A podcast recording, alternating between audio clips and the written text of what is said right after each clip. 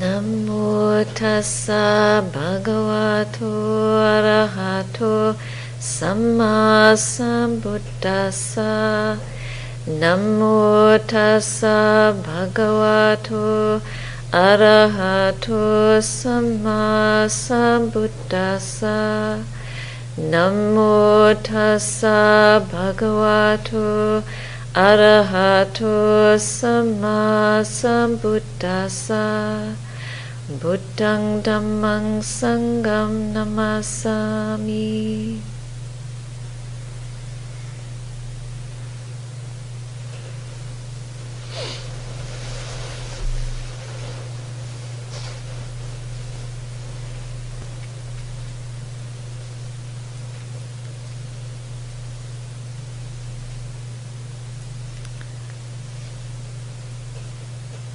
is a little uh, anecdote.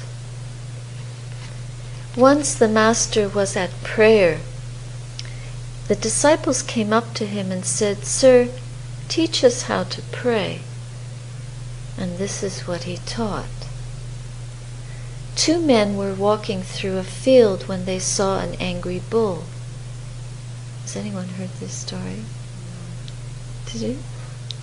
Rob? Instantly they made for the nearest fence with the bull in hot pursuit. It soon became evident to them that they were not going to make it. So one man shouted to the other, We've had it. Nothing can save us now. Say a prayer, quick. The other man shouted back, I've never prayed in my life, and I don't have a prayer for this occasion. Never mind, he said, the bull is catching up. Any prayer will do. Well, I'll say the one I remember my father used to say before meals. For what we are about to receive, Lord, make us truly grateful.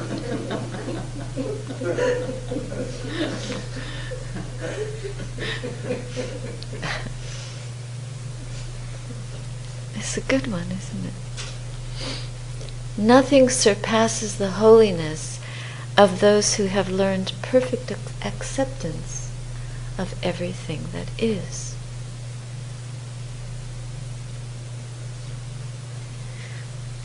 So it was very interesting listening to what some of you are struggling with and to realize how how really special this opportunity is because if we can have a glimpse into the truth of the way things are, then we have a chance to free ourselves from that suffering.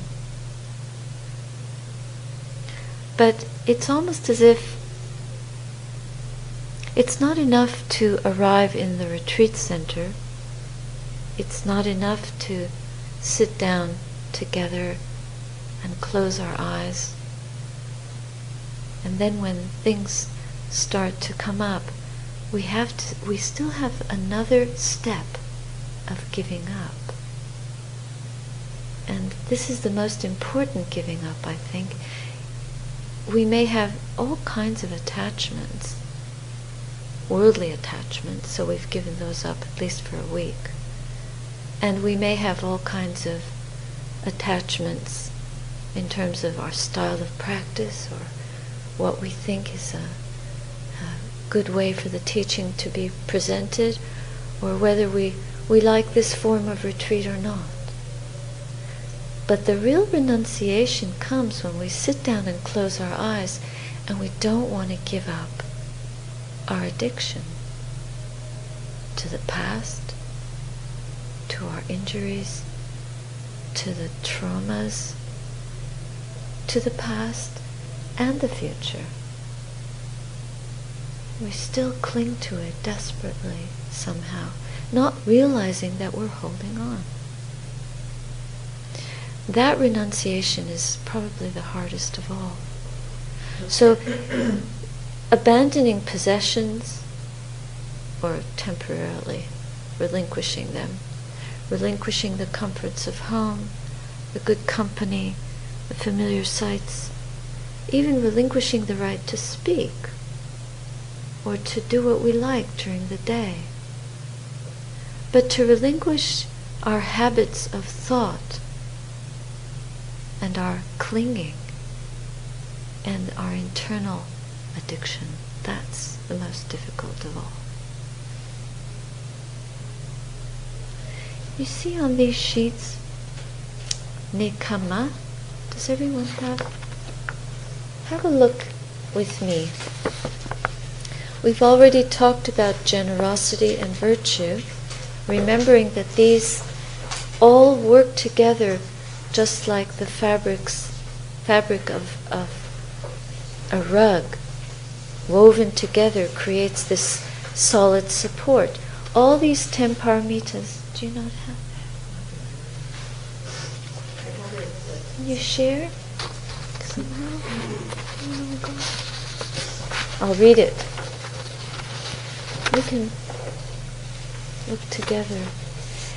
Just as one imprisoned in jail does not desire anything more intensely than to get out of there, so perfect renunciation is the longing to get out of the prison of impermanence.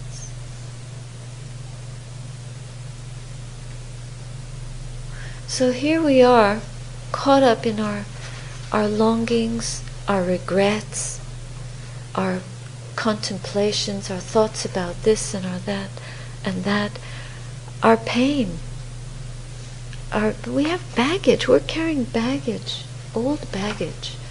And it gets heavy as we get older. Surprise, surprise. It get, it's as if it gets bigger. It gets heavier and heavier heavier. And we seem to be crying the same tune forever and ever. Lord, for what we are about to receive, make us truly grateful. Can we do that? Can we turn it around and hold this heavy load as if it were something that we can learn from rather than something to moan about or complain about or make into our personal drama suffering story?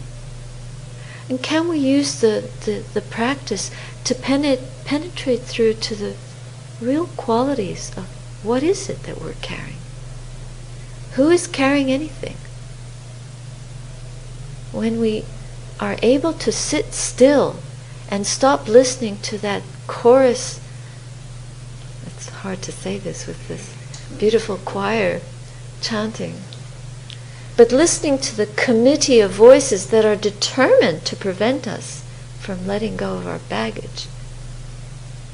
And instead, hear the, the sound of Dhamma. Instead of hearing it as, as my misery, we realize the truth of who, who's carrying what. When we sit still enough and we penetrate to the three characteristics of our experience, like in the first insight, some of you have already penetrated to this first insight. Nama Namarupa paricheda jnana, the knowledge of a mental and physical process. That there's consciousness that knows the object. They're different. They're not the same. There is no being in there. There's consciousness and there's an object that is known. And when we're able to be mindful enough to realize that, we start to see the truth of not self. This is the most important insight that we could. The first, if we can just get to that, we'll have realized something so important. The first taste of not self. But we believe that there is a self carrying it. So we keep believing the voices. And they drag us down and down and down. We can't get out of our own prison. We can't even realize that there's a tiny bit of blessing in there. We may have made decisions in the past that were unskillful. We may have made choices that caused pain. But here we are now, following the path of the noble ones, And we can put that past down once and for all. We can take the guilt, the regret, the remorse, and turn it upside down. Empty it.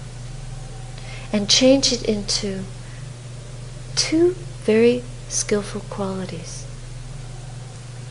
which are known as Hiri Ottappa. Hiri Ottappa, have you heard of these qualities? Moral shame and moral fear. That's one way of referring to them. Moral shame means, actually, it means remorse, but it's a healthy remorse. It's not this kind of punishing guilt. You sinful, horrible person. Woe is me, what have I done? I'm a failure. I'm, I'm evil, I'm wicked, I'm foolish. But hiri is the quality of having understood unskillfulness. And ottappa is the quality of knowing that we're not going to repeat it. Now that we know, we're not going to go down that road again. You know, when a warrior takes up, if we take up the sword of wisdom, actually, it's not a, a weapon to hurt anyone. It's the wisdom that, with mindfulness and clear understanding of what we're doing, and our commitment to generosity, that means really giving ourselves the best that we can, which is following the path of Dhamma, and our commitment to morality, we cut off the defilement at its root. At least we attempt that. So here we are meditating. This is the highest virtue that we can practice, studying the patterns of thought, studying our addictions, you might think you're not, I'm not addicted to drugs, alcohol, given up cigarettes, even given up coffee.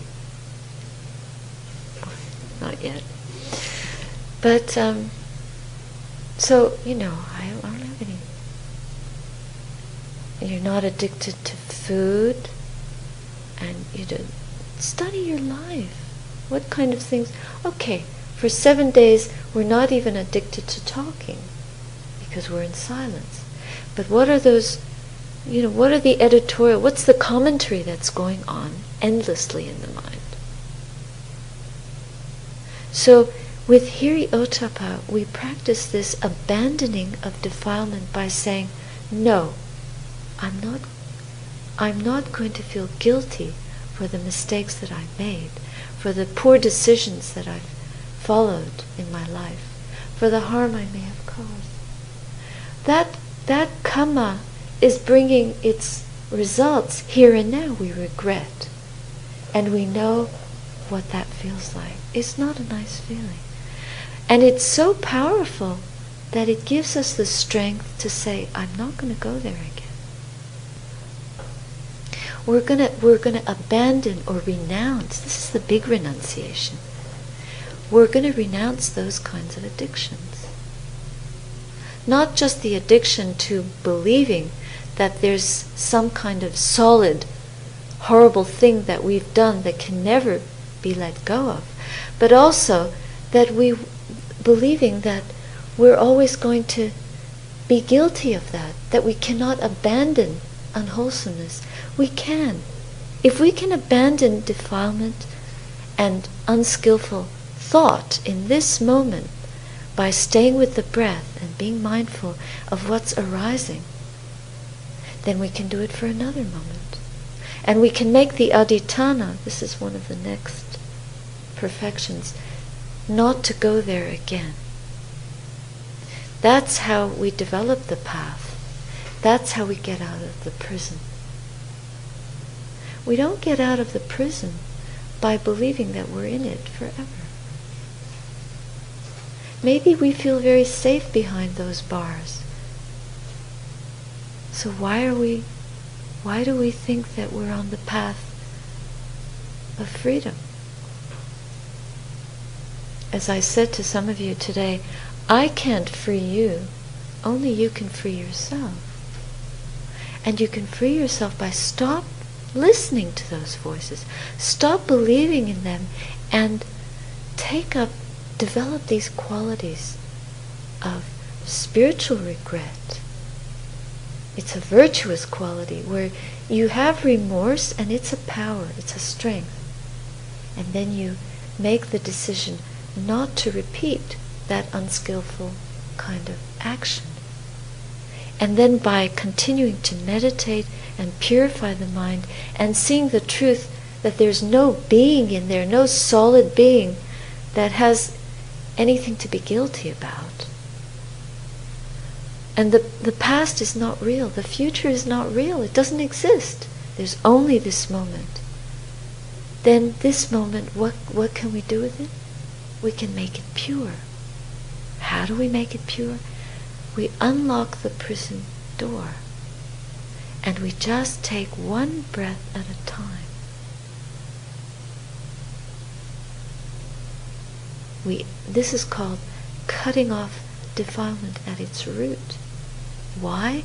Because in that moment of mindfulness, we are lighting the flame of Dhamma. We are bringing the object to our attention. We're fully present. We've restrained all our sense doors. We're diving into the breath. We're letting go of the past and the future. We are completely pure. We're not harming anyone. This is the greatest virtue that we could be practicing. Being totally aware, totally present. It's a real moment of wholesomeness. It's a gift. It's a moment of nibbana, actually. What, in that definition of nibbana, it means not an extinguishing of impurity, but it means letting go the fuel of impurity that we keep generating by listening to that clamoring of complaining, critical, cynical, mourning, grieving, worried, anxious, desperate, depressed chorus of voices from the past. Just turn them off. It's so simple, you just turn it off. I can't. Turn it off. I can't. Turn it off. Because the I can't is also a voice. You thought it was real. It's just a voice. But you have the power to turn it off. If you believe in the ability to abandon your addiction, then just reach out and press the off button and go back to the breath. Pure mindfulness of this moment, here and now. is a here and now Dhamma. It's so simple, but it is hard to do. Then we can be, when we can do that for a moment, we know that we have the ability to do it for another moment. I can't. What do you do when you hear I can't? What do you do? When the voice I can't starts raging in your heart, what do you do? Tell it to shut up. Can I ask a question? Yes. When you do that, is are you running away from it in a way? No, this is Just called wisdom. version- Okay, so what, what I would, in my mind, what I would do then is, starts happening, this whole thing, would be to recognize it. Let me go into that a little more deeply. Thank you for your question, Chris. Is the most important thing is to recognize the like the first insight I said there is a mental process and there's a physical process. There's consciousness and there's there's the process that's happening in the body. Consciousness knows the body. When we practice awareness, the knowing of what is happening in consciousness, or the knowing of what is happening in the body, we're practicing mindfulness of our experience. The awareness of what is happening. It's, there's, it's not a person, it's just two processes. And the ability to know them for what they are. So in consciousness comes memories, pain, painful feelings, pleasant feelings, neutral feelings. There come the five hindrances restlessness, sloth and torpor, anxiety, greed, aversion, and doubt. Those five things, they're, they're not yours. If you feel greedy, it's not, it's not like I'm a greedy person. It's just a state of greed. Once you know that greed, there's consciousness knowing, there's awareness knowing greed in the mind. We have the ability to be aware of what is in the mind. And it comes as a result of causes and conditions. If you've been practicing greed all your life, or if you're just unaware that greed is in the mind, we feel greedy. But you're not a greedy person. It's just a moment of greed. So if you feel rage, it's not that you're a raging person, it's just that we're practicing rage, we're practicing anger for years and years and years due to conditions, choices we've made. This is the result. So if we begin to understand these two streams of process and how they condition each other, and then when you hear that voice and you know that that's just anger or that's just the habit of having practiced anger for years and years and years, we just turn it off. We abandon it right then and there. We're not running away, we're just knowing it for what it is and letting it go. And we're turning the mind to awareness of anger. If you can be aware of the hindrances, then you're practicing the path right there and then. We can have regret for those unskillful choices, and then we can make the decision not to repeat them, not to listen, not to believe in those voices.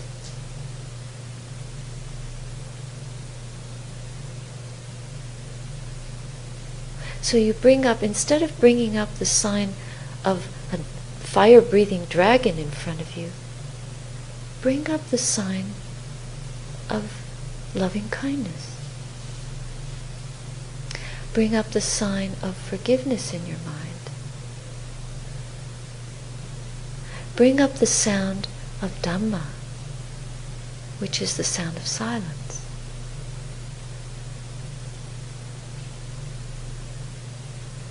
So we have to awaken, awaken to the purity of this moment. Instead of being destroyed and demolished over and over again by the voices of the past, which do not exist except in consciousness. But we believe them, to, we take them to be ourselves. So we keep repeating that unskillful choice we made long ago over and over and again in this precious moment.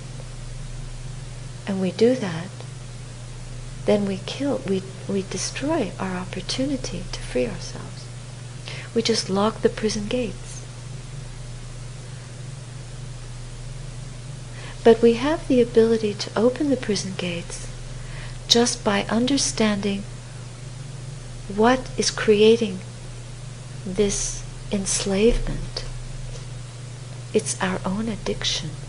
Addict, what is the meaning of addiction?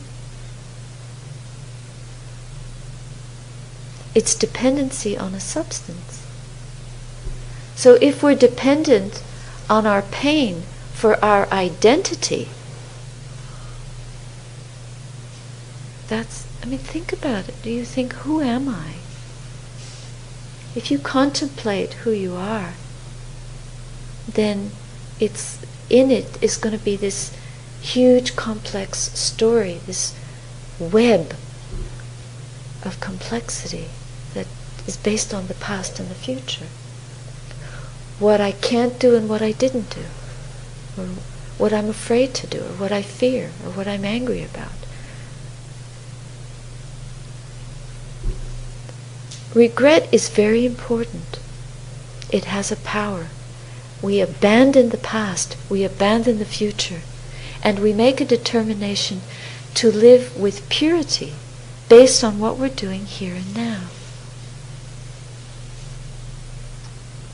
This is quite, this is not something that really can be explained. It's something that you discover as you breathe and as you rest in the present moment.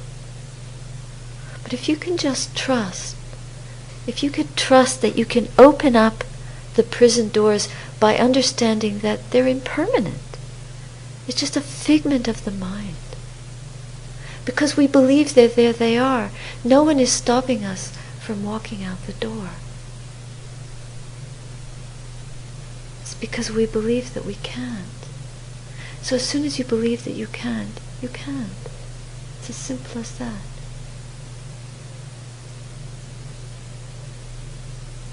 Now, I remember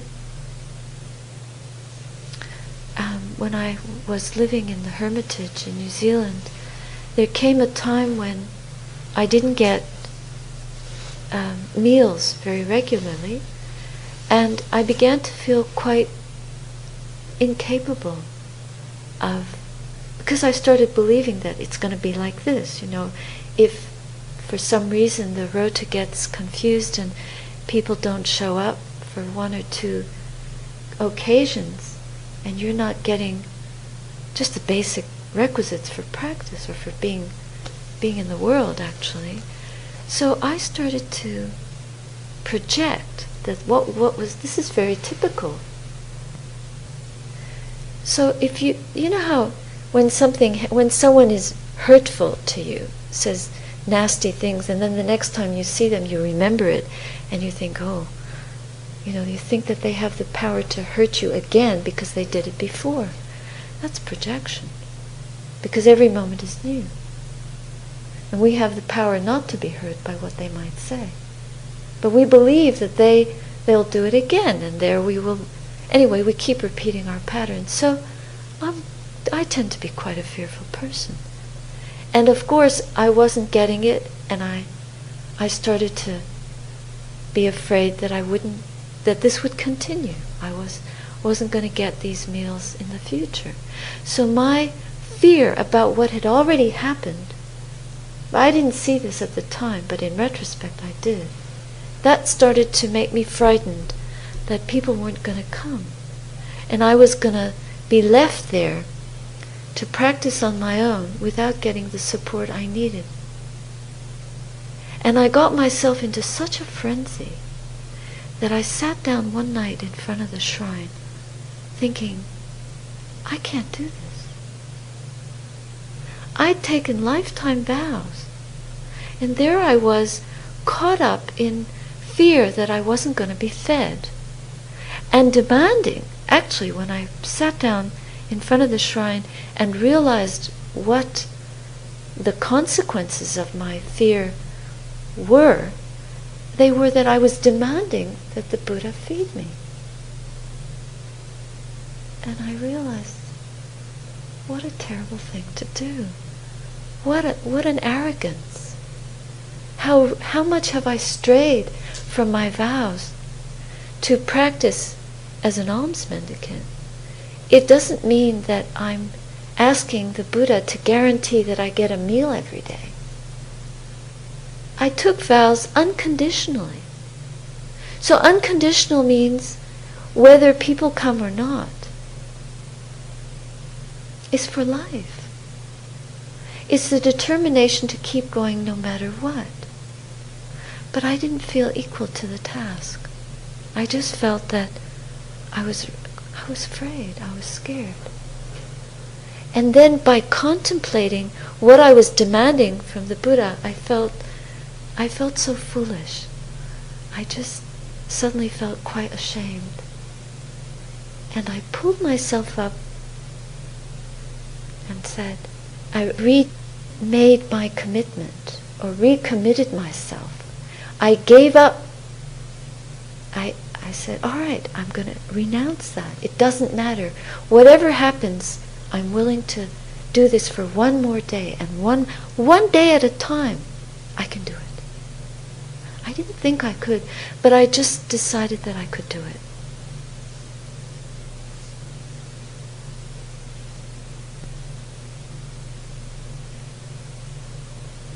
You don't think you can do it, but you can.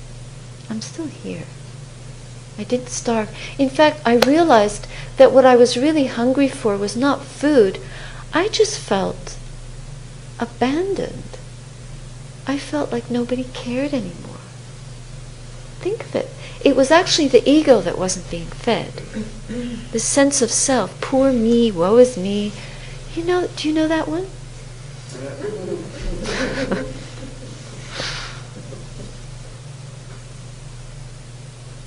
I was scared that all by myself I just couldn't do it. But it was an, it was a sense of self, that old addiction to getting the attention that that I craved, not getting the wanting to wanting to be liked enough that someone would show up with something to eat. It's the wanting, it's the craving that always drags us back into our old prisons. But if we can get a glimpse into that and stop feeding it, then we can have a moment of real freedom and incredible joy and strength to keep going. Now, we don't know how, but we have to trust. I have total faith, total faith in the Buddha. And not demanding, no more tantrum, only if I get a meal every. No, it has to be unconditional. I don't care if nobody shows up. I can do this. Then there's a voice that says, I can't. You press the off button. It's not easy. It's hard. Why, why isn't this room packed with people? If it was so easy to get enlightened, then, then they'd be lining up at the door. Why aren't more people in robes? Because it's tough. It's so hard to do. But you want the highest?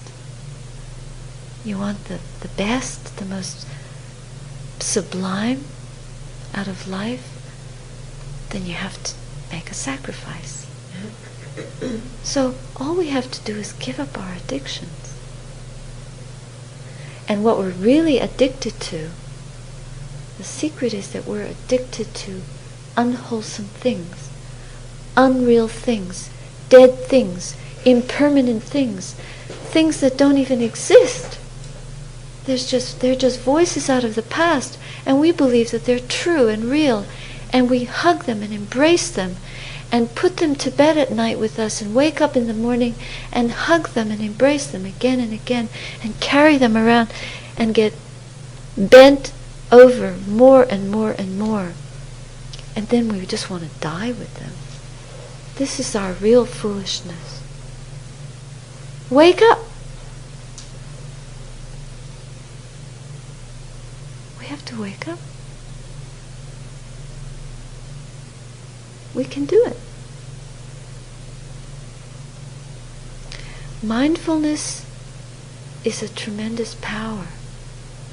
But it's not just mindful for a moment here and another moment there, or mindful for a few hours a day and then another few hours the next day for seven days and then forget it. That was a nice retreat. And then back to our old addictions. But we have to do this continuously. It's a renunci. If we can't, okay, when you go back into lay life and you, you no longer give up the comforts and pleasures of the world, but all I suggest all I urge you to do is to at least give up and abandon as much as you can forever and a day those unskillful habits of the mind. That's what we really have to renounce. And we have to pick up a discipline in order to do it. So you don't have to give up the pleasures of the world, really, but just give up the, the harmful things that you do. Live modestly, in purity, with wisdom and care, and stop feeding those dragons that keep us enslaved. And taste the freedom of this path. But don't believe me. Just do it. Where's that? Where's that lovely little quote? Okay, I'll just read a little bit from the Dhammapada. This is from chapter 5, The Fool. I'm not saying this about you. I, I am a fool myself. I have been so foolish. Can you imagine how foolish it feels when you realize that you sit down in front of your teacher, I mean metaphorically, and you think that you, you're not able to continue practicing because you're hungry, but actually you just don't want to be forgotten. I remember at that moment thinking that um, I felt like I wasn't even as good as somebody's pet. You know, because people would never forget their pets. So it's just ego. How long the night to the watchman? How long the road to the weary traveler? How long the wandering of many lives to the fool who misses the way? If the traveler cannot find a master or friend to go with him, let him travel on alone, then keep the company of fools. You know, if you really want to travel this path, you have to make changes in your life to support you. And if you have friends that distract you from skillful ways of living, then maybe you should go on without them. That's something to consider. My children, my wealth, the fool troubles himself. But how has he children or wealth? He has not even his own master. You know, when you think about karma, you may have children, you may have mothers, fathers, siblings. But actually, each of us is very, very alone, aren't we? When we're trying to live through our karma, no one can save us.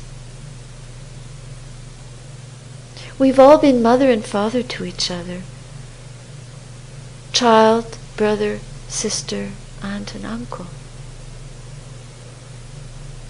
But we end up, in the end, we're alone again, alone with our little bag of sorrows and troubles, and totally responsible. No one else is responsible for what we're carrying. And day by day we can empty it, that bag of sorrows, bit by bit if we really want to. The fool who knows he is a fool is that much wiser. The fool who thinks he is, a, is wise is a fool indeed. I love this line.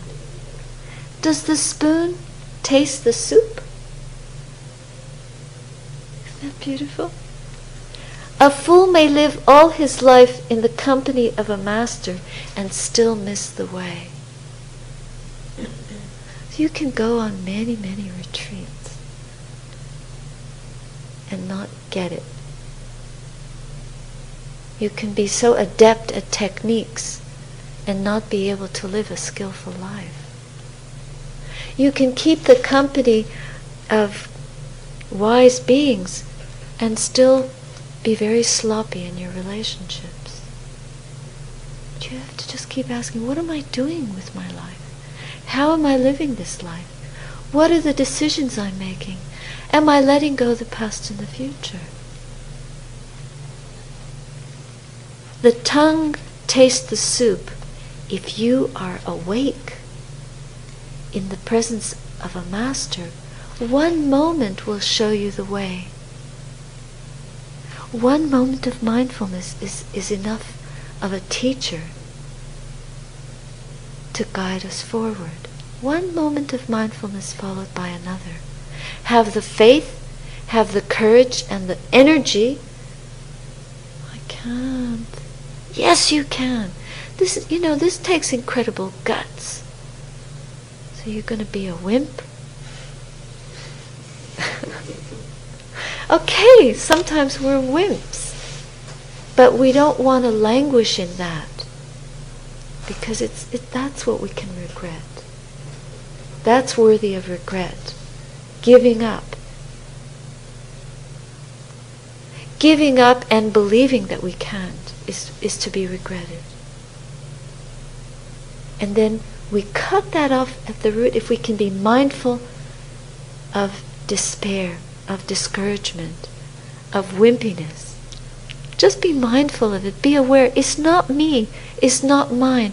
Sit up straight again and keep focusing on the present moment, letting go the past and the future, holding the painful moment until the pain just evaporates and in its place there's space. You ventilate it, you give it space, you soften into the emptiness and experience the joy. Look, the fool is his own enemy. The mischief he does is his undoing, his or her. Gender is irrelevant here. How bitterly he suffers. Why do what you will regret? Why bring tears upon yourself? Do only what you do not regret. And fill yourself with joy.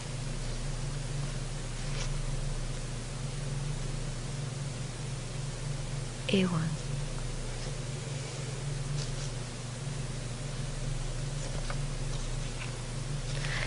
So that's the rescue remedy.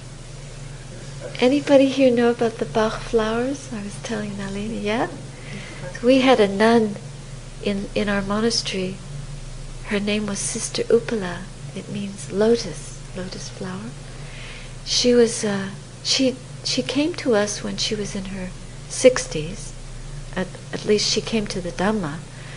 And in her old age, she was a little eccentric, shall we say. She was a great poet and had deepest faith in the Buddha Dhamma Sangha. Well, as she got older, the nuns took care of her. She became less and less able to dress herself, and so we, we took turns. And she believed in the Bach flower remedies. That was her rescue. But you see, Bach flower remedies are suspended in alcoholic solution.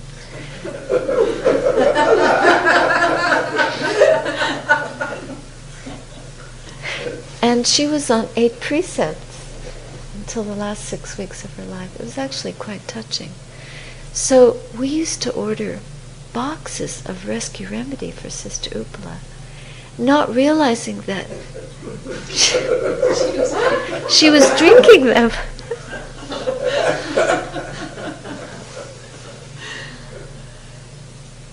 but it was a real teaching to look after her.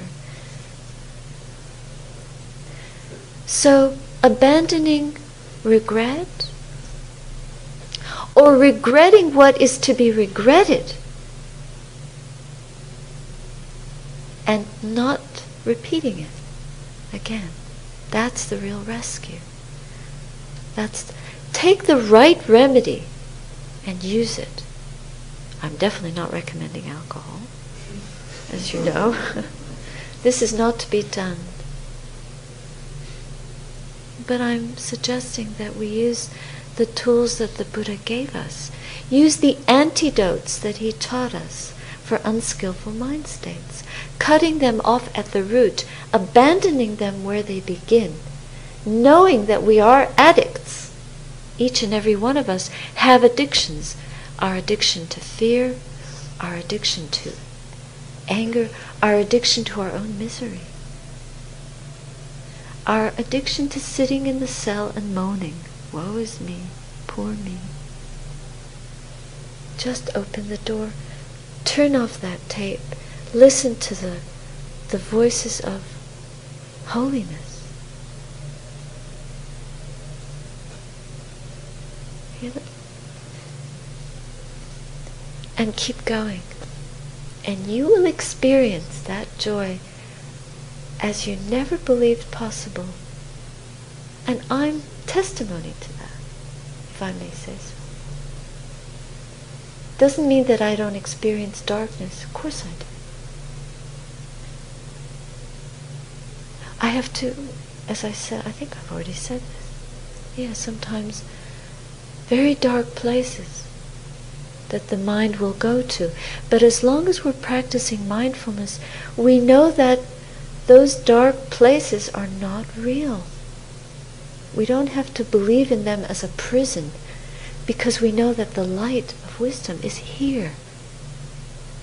And we can just go to it by bringing the mind back to pure presence. Sometimes it's just by shouting a mantra into the wind. I go for refuge to the Buddha, like Sister Upala. I go for the refuge to the Dhamma. In the middle of our delusion, I go for refuge to the Sangha. As the fear is storming over us and over, we feel, we feel like we're drowning, take refuge. Take refuge in what is worthy of refuge and in what will rescue us.